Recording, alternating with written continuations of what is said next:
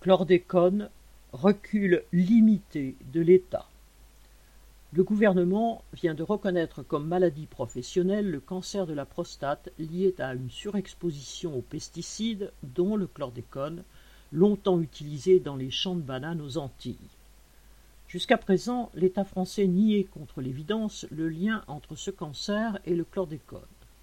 Pourtant, les chiffres parlent d'eux-mêmes. On compte aux alentours de 220 nouveaux cas de cancer de la prostate par an pour 100 000 hommes en Martinique et en Guadeloupe, contre moins de 40 cas pour 100 000 en métropole. Les travailleurs exposés au chlordécone pendant au moins 10 ans pourront prétendre à des indemnités si leur cancer se déclenche moins de 40 ans après l'exposition aux pesticides. Ce sont des délais similaires à ceux qui existent pour la maladie de Parkinson, une autre maladie professionnelle liée au contact prolongé avec les pesticides.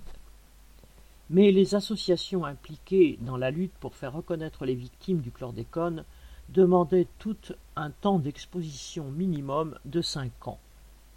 Les travailleurs de la banane ne sont pas les seuls à pâtir de l'utilisation du chlordécone dans les bananeraies qui a duré jusqu'en 1993, alors que sa nocivité était connue depuis les années 1970 et qu'il était interdit aux États-Unis dès 1975, en métropole à partir de 1990.